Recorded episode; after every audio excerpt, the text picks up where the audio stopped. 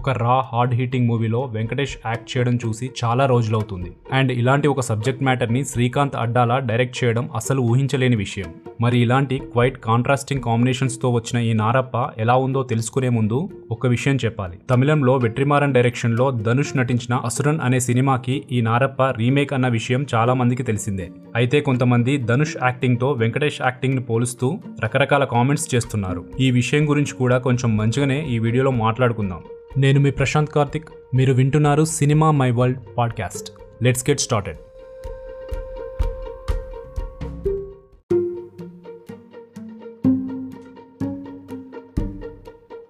మన సమాజంలో బీద ధనిక ఎక్కువ కులం తక్కువ కులం నీ జాతి నా జాతి అంటూ ఇలా రకరకాలుగా విడిపోయి కలిసి బతకడం చూస్తున్నాం. ఇలాంటి సబ్జెక్ట్ మ్యాటర్స్తో గతంలో ఎన్నో సినిమాల్ని చూసి ఉన్నాం. అయినా ఈ నారప్ప సినిమాలో మనం చాలా విషయాలకు కనెక్ట్ అవుతాం. ఫ్రెష్గా ఫీల్ అవుతాం. సో నారప్ప కథా కథనంలో ఉన్న మ్యాజిక్ ఏంటో తెలుసుకునే ముందు అసలు నారప్ప కథ ఏంటో చూద్దాం. నారప్ప తనకున్న మూడు ఎకరాల పొలం సాగు చేసుకుంటూ భార్య ముగ్గురు పిల్లలతో ఏదో కాలం వెళ్ళదీస్తుంటాడు. అయితే అదే ఊర్లో ఉన్న ఒక ఆసామి తను పెట్టబోయే సిమెంట్ ఫ్యాక్టరీకి నారప్ప మూడు ఎకరాల పొలం అవసరం పడుతుంది. నారప్ప పొలం అమ్మడానికి ఒప్పుకోడు. ఈ కాన్ఫ్లిక్ట్ పాయింట్ నుంచి ఇద్దరి కుటుంబాల మధ్య గొడవలా మొదలైన అది ప్రధానంగా ఇద్దరి భిన్న కులాల మధ్య జరిగే సంఘర్షణల ఈ సినిమా కథ ఉంటుంది. ఒక్కో కాన్ఫ్లిక్ట్ బిల్డ్ అవుతూ చివరికి తన కుటుంబాన్ని ప్రాణాలతో ఎలా కాపాడుకోవాలో అందుకు తను ఏం చేయాలో అది చేసే ప్రయత్నంలో నారప్ప కనబర్చే ఎమోషన్స్ ఆకట్టుకుంటాయి. ఉన్నోళ్ళకు లేనోళ్ళు ఎప్పుడూ లోకువే అన్నట్టు సమాజంలో ఉన్నత కులం అని గుర్తించబడ్డ వ్యక్తుల నుంచి అనగారిన వర్గాలకు ఎప్పుడూ ఏదో ఓ సమస్య అవమానాలు ఎదురవుతూనే ఉంటాయి. ఇలాంటి వాటినే ప్రధానంగా బేస్ చేసుకుని ఒక హ్యూమన్ స్టోరీని చెప్పడానికి చేసిన ప్రయత్నమే నారప్ప.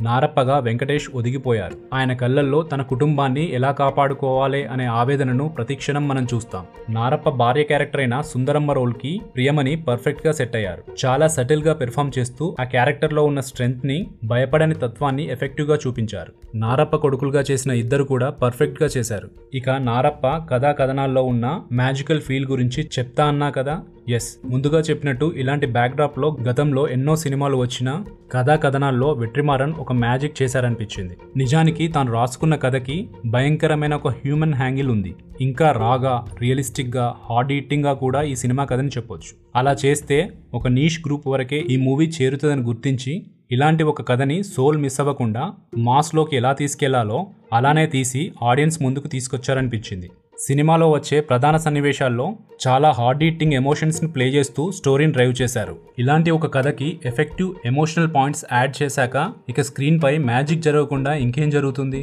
ఒరిజినల్లో ఉన్న సెంట్రల్ ఎమోషన్ని దాదాపు మిస్ అవ్వకుండా శ్రీకాంత్ అడ్డాల ఈ నారప్పని తీశారు. ఆయన గత చిత్రాలతో చూస్తే ఈ మూవీ సర్ప్రైజింగ్ అటెంప్టే. డైలాగ్స్లో రాయలసీమ యాక్సెంట్ని సరిగ్గా వాడలేదనిపించింది. మాటల్లో అక్కడక్కడ రాయలసీమని వాడుతూ అక్కడక్కడ మళ్ళీ రెగ్యులర్ తెలుగును వాడడం జరిగింది. ప్రాపర్గా సీమ్లెస్గా భాషని వాడితే ఇంకా ఎఫెక్టివ్గా ఉండేది. ఇక ధనుష్తో పోలుస్తూ వెంకటేష్ ఇలా చేశారు అలా చేశారు. ధనుష్ చేసినంత చేయలేకపోయాడు. ధనుష్ పెర్ఫార్మెన్స్ అసలు వేరే లెవెల్ అన్నట్టు కొందరు మాట్లాడుతున్నారు. యాక్చువల్గా ఒరిజినల్స్ కంటే రీమేక్స్ చేయడం చాలా కష్టం. ఇది కొంచెం ఫిలిం మేకింగ్ పై అవగాహన ఉన్న ఎవరికైనా అర్థమయ్యే విషయం. గతంలో ఎన్నో రీమేక్ మూవీస్ చేసి వెంకటేష్ గారు ఆకట్టుకున్నారు. కొన్ని మూవీస్లో అయితే ఒరిజినల్స్ని మించి యాక్ట్ చేశారు. అసలు వెంకటేష్ గారి పెర్ఫార్మెన్స్ గురించి కానీ ధనుష్ వెంకటేష్ గారి పెర్ఫార్మెన్సెస్ని పోలుస్తూ మాట్లాడే అవసరమే లేదు. ఎందుకంటే ఇద్దరికిద్దరు ప్రూవ్డ్ యాక్టర్స్ అండ్ పెర్ఫార్మర్స్. వాళ్ళిద్దరూ అలా చేశారు ఇలా చేశారు అని కామెంట్ చేయడం కంటే మించిన అమెచ్యూరిష్నెస్ మరొకట్లేదు మరి మీకు వెంకటేష్ గారు నటించిన సినిమాల్లో బాగా నచ్చిన సినిమా ఏంటో కామెంట్స్లో చెప్పండి.